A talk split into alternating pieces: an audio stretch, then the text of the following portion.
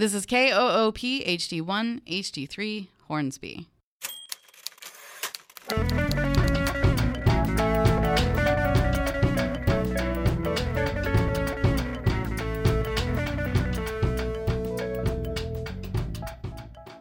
Welcome to the Austin Chronicle Show. My name is Kim Jones, and I am the editor of the Austin Chronicle, Austin's independent source of news and culture reporting since 1981. Before we get to today's guests, a quick reminder that if you want to vote in the Austin Chronicle's Best of Austin Readers Poll, now is the time to do it. For 30 years, we've been asking Chronicle readers to cast a ballot for the very best things about the city best burger, best comic book store, best CBD shop, best jukebox, best dive bar, and even best radio station. Voting for the first round ends this Tuesday at midnight, so you can find a ballot on page nine of this week's Austin Chronicle. And if you want to make my life even easier, since I am literally the person opening up print ballots, you can go ahead and vote online. Uh, you can find that at austinchronicle.com forward slash best of. All right, moving on to the first of our guests this week. This week, a new documentary is opening in Austin. It's called Raise Hell The Life and Times of Molly Ivins.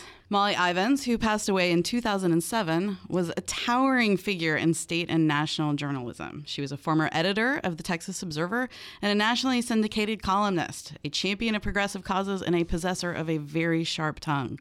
With me today to talk about Molly Ivins is Chronicle staff writer Michael King. Michael, thank you for joining me.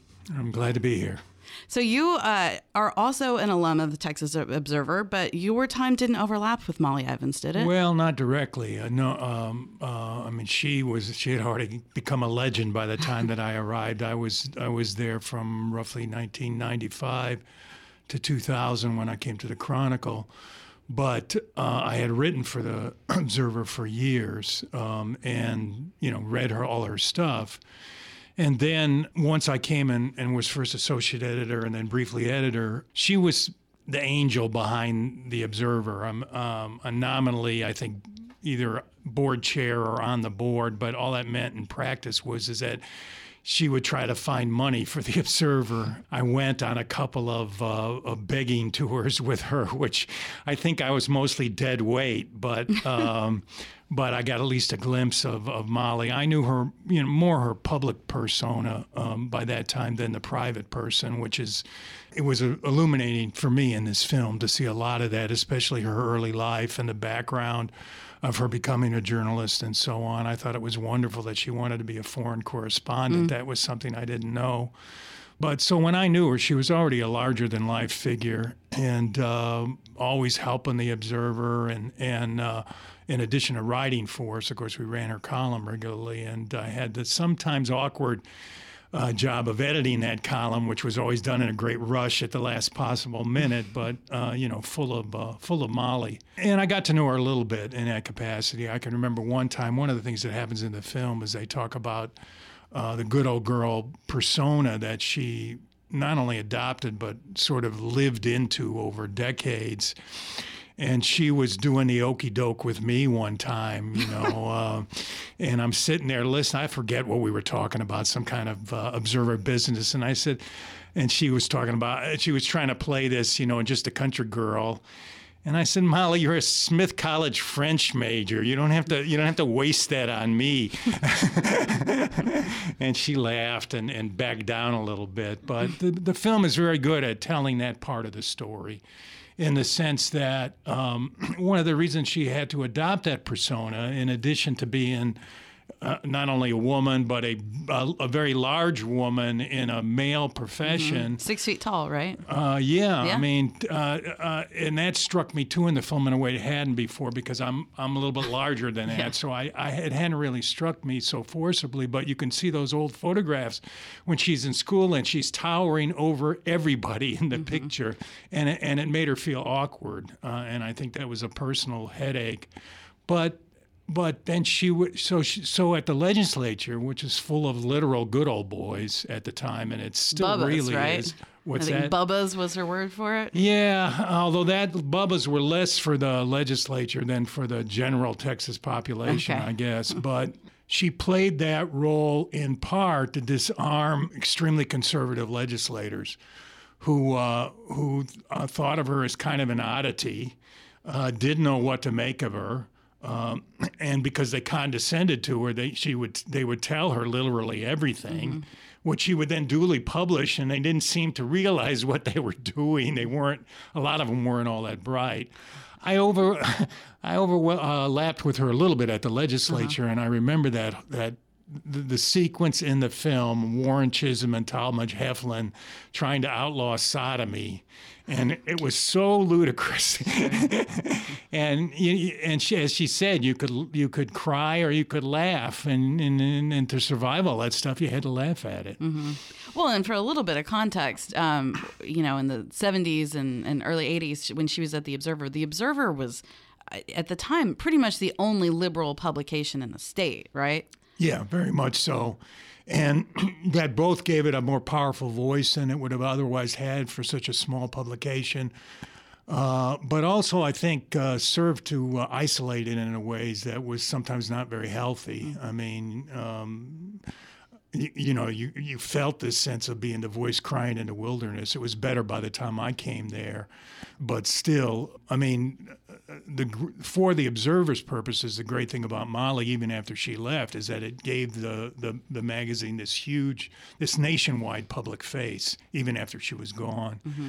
Um, and as she said, you know, you come back to Texas, um, you, you know, you know uh, who the some are you're after. Um, you know, eh, she was a fish out of water uh, at the New York Times by intention. That's why they hired her, Sure. and then they were upset when she was a fish out of water. Very strange stuff, and but also a real, you know, pioneer as a woman journalist uh, all that time. I wish she had gotten the opportunity to be a, a foreign correspondent, but uh, but uh, then she would have had to, uh, you know, live in Paris. So I don't know. Molly in Paris is something to contemplate. Well, she certainly was a, a, a pretty fantastic chronicler of, of Texas politics. Um, I'm curious. I mean, one of the great things about the film is you get such a, a, a sense of her voice. Um, I, she was really funny, like really, really funny. Um, could just take down all kinds of what, what did what did she say about? Uh, I got such a kick out of what she said about uh, Dan Quayle. If you put that man's brain in a bumblebee, it would fly backwards. Right. I, I I just thought that was terrific. Um, right, right. But and then you know she named uh, the young W uh, shrub. uh huh. And about another legislator, uh, she said, you know, if his if his IQ slipped any, any lower, we'd have to water him three times a day. And she was full of those, uh, Sure. full of those kind of one-liners. But she but she was really serious about progressive causes, right? Oh yeah, absolutely. What were I some mean- of the, the the things that she championed? Well, uh, um, the Observer itself and journalism, um, and and uh, she was famous for for you know by the time she had gotten famous, she could command really hefty speaking fees, and so one way she dealt with that was by giving a free ACLU speech every month. That is, you know, the money would go to them. Um, so she was very much a civil libertarian. Um, she she, although not not so much explicitly, she was a figure of feminism. Obviously, she was a groundbreaker, um, and uh, didn't take any guff. Um, And uh, it cost her in some ways. I think the film talks about how. Initially, alcohol was a tool for her. She could drink legislators under the table and uh, and get them to talk to her when it was a very much a drinking culture um, which it isn't so much anymore. They're much more puritanical about it now. But um, but over time, she became an alcoholic, very serious. What did somebody in the in the uh, uh, Annie Lamott says an alcoholic of the worst sort, and finally, her friends intervened uh, near the end of her life. Um, she was a, even though she was always on her own for the most part, she was a fast liver. I mean, she just you know smoked and drank and and uh, didn't stop until she was facing death directly. Um, um, but you know, just to be a liberal in Texas at that time, now now the word has been denigrated, but um, um, all all the progressive causes were hers, and um, she would laugh at things like the you know sexual reactionary uh, politicians there at the legislature. I mean that. Uh, that um, that combination of, of pure Puritanism and conservative reaction was even more ingrained then. Uh, now those battles are all about reproductive health and the rights of women, and that really started in great earnest um, after she was gone. Well, another one of her her terrific turns of phrases was, um, I think somebody asked her, "Why do you why do you stay in Texas when you could?" You know, she had a national audience, and she said, "I can't get better material than the Texas legislature," uh, which I think probably speaks to you because you've been covering that for for many many years and you're you're doing it right now. I think you you were covering what congressional district 31 uh, primary race yeah this, week issue? i'm doing congressional races. I've been doing the congressional races more than legislative ones but we'll, we'll certainly get back to those. Um, and thinking about this conversation, what I was thinking about was uh, we've got another speaker scandal. Uh, Molly would just love this uh, Dennis Bonnen sure. speaker, so-called Bonnen Gazi. It's perfect for her because it's the right wing eating its own. Um, and uh, Bonnen came in uh, with a reputation, for example, as sort of a milquetoast, and then behind the scenes, he's trying to become this power broker, and it had it backfired on him. You know, he thought he could make a deal with the worst reactionary forces uh, in the legislature. She would just be delighted with that. I mean, she would just, uh, uh, in good Molly tradition, everybody uh, refers to Michael Quinn Sullivan, who's this bought and paid for lobbyist, as mucus. And um, uh, and and mucus is is carrying on those same right wing causes that Molly uh, dedicated her life fighting. So she would have a lot to say, yeah, still. Um, and she would be very, very um, delighted at the prospect that the Democrats are finally uh, making some progress there. I mean, it's been, you know, decades of isolation, really.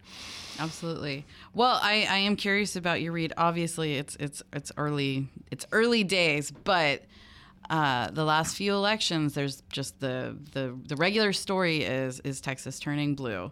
Uh, what do you think? Is it ever going to happen? Well, uh, you know, the funny thing is, is that they really pushed. That is, the Republicans have really pushed their extremism way too far, as embodied, of course, in their president.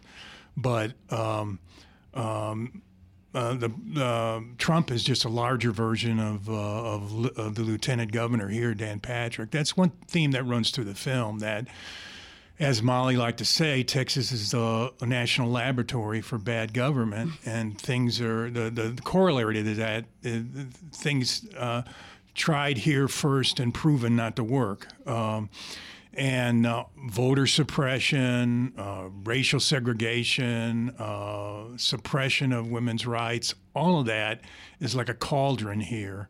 And finally, people are getting sick of it the demographics are changing, the voting population is changing, and there is such a virulent reaction to uh, the national uh, GOP that there's a good possibility that the uh, that the Democrats could flip the House at least here, mm. um, and uh, that would change things a lot, not only for Texas and uh, redistricting, but the whole country. Sure. What do you think are the most interesting races to watch right now? Well, uh, at the at the state level, it's the Senate race, which now has half a dozen decent candidates in it. I suppose the front runners there are uh, MJ Hegar, who gave uh, a good run in uh, 31 last time, and then decided to run for Senate. For Cornyn seat, right? Uh, for Corn uh, for uh, Cornyn seat. Um, Cristina Tzintzun from Austin is running. mm hmm Ramirez, um, Royce West from Dallas, Sema Hernandez, and um, Edwards, I've forgotten her first name, from um, Houston. So that's going to shake out. That's that's uh, and then at the congressional level, I suppose the highest profile race is uh, Wendy Davis versus Chip Roy in one of the six Austin districts, 21. Uh, the one I covered this week is John Carter's Texas 31, where Hegar nearly knocked him off last time. There are now eight Democrats in the primary. It took me all I could do to just figure out who they all were and list them. Mm-hmm. But that's a sign, and some of them are not serious candidates, but they're they filed. That's a sign that people think Carter is vulnerable. I mean, he's even got three opponents in the Republican right. primary, which is unheard of. Um, so, and then the other hot congressional race for our purposes is is Texas 10, which is the one that runs from the Austin suburbs up to Houston. And um, that's Mike Siegel, Shannon Hutchinson, and and uh, Pritesh Gandhi. And those are all really strong candidates who are going after Michael McCaul, who's been sitting on his butt for six or eight years. So there's a shot anywhere from six to nine uh, congressional seats could flip, and that would make a huge difference. Uh, again, not just in Texas, but across the country. Well, I, Michael, you're going to keep covering these races for us. And uh, if listeners want to find your coverage, they can find it at austinchronicle.com forward slash elections. Thank you so much for coming in. Thank you for having me. We are going to take a quick break. Stick around. Welcome back to the Austin Chronicle Show. We are in studios of Co op Community Radio, 91.7 FM in Austin, and live streaming through koop.org. I'm your host, Kim Jones, editor of the Austin Chronicle. And with me now is food editor Jessi Cape, who you might remember hearing last week when she was talking about CBD. She's back. Uh, and also Melanie Haupt, who is a regular contributor at the Austin Chronicle in our food section and other sections. And also, we started as proofreaders 20 years ago, as we were just remembering. so, this week, uh, you guys are writing about sort of unconventional restaurants to take uh, your kids to. So, I want to just dive right in. And, Melanie, why don't we start with you? Tell us sort of what were your criteria? So, my criteria were um, good drinks, like good cocktails, and uh, a kid friendly menu that wasn't necessarily chicken nuggets. Um, that kind of helped kids expand their palates, but also was accessible, and also a you know a, a reasonable price point. And I also was looking for restaurants that kind of spoke to the need or restaurants as a space where parents are helping socialize their children to being in public but also allowed room for you know little kids who maybe needed to get their wiggles out. So there was kind of a, a you know negotiating that those those ma- major concerns. That's really interesting. I've never thought i'm not a parent uh, so i've never really thought about the the the idea that restaurants are a great laboratory for mm. teaching your child social skills. Jessi, you are a parent. I am. yeah. Uh, when my little guy was really small, um, his dad was and still is um, cooking in lots of kitchens around town. And so um, he kind of grew up knowing that you have to be quiet, you can't run around, you know, these things. But then again, you get a three year old anywhere and things tend to go haywire very quickly. So it's nice to be able to go to spaces where, like Melanie was saying, they're still allowed to be kids and they wiggle a little and they might squeak and, you know, make some noises, but they're not going berserk. And if it has a fence, that's even greater. uh, so, and there's quite a few places um, like that on the list. Not all of them have an outdoor space, um, which is, you know, some people don't don't like that, and it is a thousand degrees outside. So, uh, it's kind of nice to have a little mix. Sure. Well, yes, it's as the. I mean, it hasn't happened yet, but eventually the the temperature will drop someday. Uh, yes, someday, and sort of the outdoor dining thing is going to be, which is obviously a big deal in Austin. Uh, I was I noticed a lot of the restaurants uh, that you guys were profiling here are the you know outdoors, big di- big you know gravel or soft dirt, uh, which is I think probably something important if you're a tiny person who falls down a lot. Mm, um, big person. Melanie, do you want to talk about some of the places on the list that that sort of fit that criteria?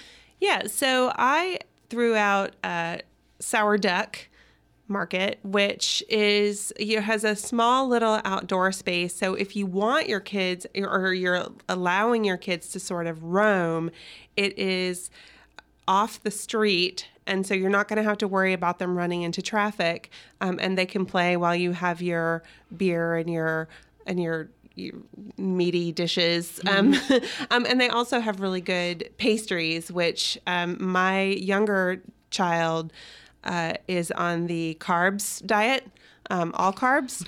And so that uh, ability to let kids roam safely while you can sit and um, enjoy your meal mm-hmm. is, is is is a concern there. And then a place like Contigo is just you know the, again you kind of have that closed off relatively safe space where you can feel like you're kind of hanging out in your backyard. I like the I like the feel of being able, feeling like you're hanging out in the backyard with your friends and neighbors. Um, but you know, I don't. I'm not very good at making cocktails or um, restaurant style dishes, so um, so I go to places that have that kind of backyard hanging with your homies feel. Um, my kids are a little older now, so they're, you know, we're kind of beyond the roaming stage and more into the um, let's have a civilized conversation stage. But there's, you know, there's value in both of those. I think we're still somewhere in between those stages. uh, but yeah, Contigo is really great. I'm glad you um, suggested that one. And it's nice too for a lot of people who, I mean, it's no secret. Hundreds of people are moving here all the time. And so, for people um, who have small children, it can be isolating to not know anyone in the city and have so many cool things to do. But you get to the restaurant and then you're just sitting with the people that you came with. So places like that at Contigo, it's like you're kind of like you were saying, thrown into like a little bit of a backyard party kind of feel. Um, you could still keep your eyes on the kids, and there's things besides French fries for them to eat, and uh, and you might make a friend. My uh, my very good friend, whom I met um, when our our teens were toddlers, uh, she has a joke about how she used to cruise the pool for new mama friends back when the when the kids were little. So that you know, it is a great place to cruise for other parent friends because once you become a parent all of your friends are also parents um, for the most part. Um, so it's it, it definitely speaks to that kind of making connections beyond your your tiny conscripted bubble. For You sure. know, I, I was speaking with a mom friend recently, and she said that she felt like Austin restaurants were more friendly to dogs than they were to small children. Has that been y'all's y'all's experience of it? I have certainly uh, taken, excuse me, my little guy into places where all of a sudden, you know, the person at the host stand looks at me and I'm like, oh, great, here we go. You know, and I'm like trying to explain, he's good. He's been going to restaurants his whole life. Where you wouldn't have to say like, "Oh, my dog won't bite you, I promise." You know, it's this whole Sure. thing, and so yeah, it, it, I think that there is some, there's a lot of people in this town who uh, don't understand what it's like to dine out with a small human or also- care. Yeah, I also think that if you look on Instagram, if you're following certain hashtags and you know pockets, um, there are a lot of restaurants that are posting pictures of dogs on their patios, mm-hmm. but nobody's posting pictures of kids on their patios and being like, "Come on, bring your Rugrats to our restaurant." Right. Well, I think it's really interesting that Austin, you know, as we know, has experienced this. We're becoming a foodie town, or I think we're past the becoming. think we are. Yeah. we are one hundred percent in the foodie place. So it follows that we're also sort of rearing a new generation of foodie kids, mm-hmm. and the places on the list that you guys are profiling, you know, yes, they do have kids menus, but they're also this wonderful sort of gateway into more adventurous eating. Has mm-hmm. that been y'all's experience, taking your kids and sort of nudging them into? Yeah, I mean, for me, I, I'm lucky. Uh, my kid will eat pretty much anything. He dislikes exactly one thing, and it's celery, so that's fine with me. Um, Wow. yeah, it's kind of weird actually. Um, so yeah, he I've never I've never had that experience where he couldn't find something uh, on the menu to eat. But I have a lot of friends who have you know children that like certain things and nothing else. Um, but it is nice to have options besides beige food um, because you know if the options aren't there, they're never going to have the opportunity to try things, and you don't want to spend twenty bucks just to see if your four year old's going to eat something. Yeah, I mean, I think that I'm I'm speaking from a position of privilege in that I get to review restaurants, um, and so my older child has has been has had the opportunity to be very adventurous. We went to a Thai place that's now closed, and he ate octopus and wanted more. And but when he turned 14 a few weeks ago, he wanted to go to Ramen Tatsuya, and um, so yes, the the food scene here has definitely made it so that um, at least 50% of my children is relatively adventurous. Um, you know and then but then there are options for my my less adventurous child. But yeah absolutely. It's it's definitely cleared the path for uh, you know diversifying their palates for sure. So, in the course of your your research for this story, anything jump out at you at, on one of the menus or any surprises that your kids had for you of what they did or didn't? I noticed that green beans uh, got got a bit of a diss. Did I diss green beans or did I get diss uh, throw some shade at my child who won't eat green beans? Okay, yes, the green beans are fine. They aren't the offender here. right, right. I clearly have some issues to work out with my daughter who won't eat anything green. But um, yeah, the, any any kind of green bean situation that is fried is going to be a hit. I think. I some things I noticed that that like you like sometimes you just don't want to take that kind of monetary risk. Um, so I'm, I'm maybe not going to be like yo try a croque madame here at brunch and then i'm going to have to feed you second brunch when we get home Right. because you rejected it out of hand. But i was pleasantly surprised at what uh, they would at least consider tasting Well, and I don't know where along the lines someone had the brilliant idea to just completely take all vegetables off kids' menus and make everything battered, fried, and beige. Um, but I don't know if it's like the 80s, whenever, I mean, I certainly grew up on gross food because my mother hated to cook. Um, but I think giving chil- children a chance and you you find yourself surprised with what they actually will eat oftentimes i think I think that's right. And also, um, you know, offering it to them more than once. Right. You know, and being like, oh, the, he rejected it once and therefore I'll never give it to him again. Well, just keep trying. So, you know, we'll keep going and offering the, you know, the fried green beans or the, um, I don't know, the vegan uh, pancakes or my my my kids have a huge mental block against vegan food even though they eat it all the time and they don't know it. But if i tell them it's vegan they don't want to eat it. But you know it's just um, persistence. Yeah, uh, with my kid, it's a battle of wills for everything. So we went through a phase where uh, we would call Brussels sprouts power balls, and he didn't find out they were called Brussels sprouts and that he'd been eating them and hating them uh, this whole time. But yeah, So, similar story.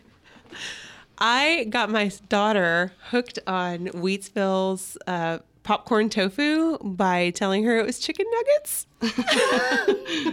And that has been, I have been able to maintain that. Well, I was able to maintain that charade until she would learn to read. And now she just eats them because she likes them. But for the longest time, she thought they were Those chicken. things are, are legendary. they are delicious. So, if you have a tiny human that you're trying to encourage into more adventurous eating, or you're just like a regular sized human who wants to hear about some good Austin restaurants, uh, you can find this story at austinchronicle.com forward slash food. And if you have opinions about food, and I bet you do, mm-hmm. you should definitely be voting about it in the Best of Austin Readers Poll, which is happening right now. So, that is going to do it for us today. Thank you both for coming in. Thank you. Thanks for having me. Yes.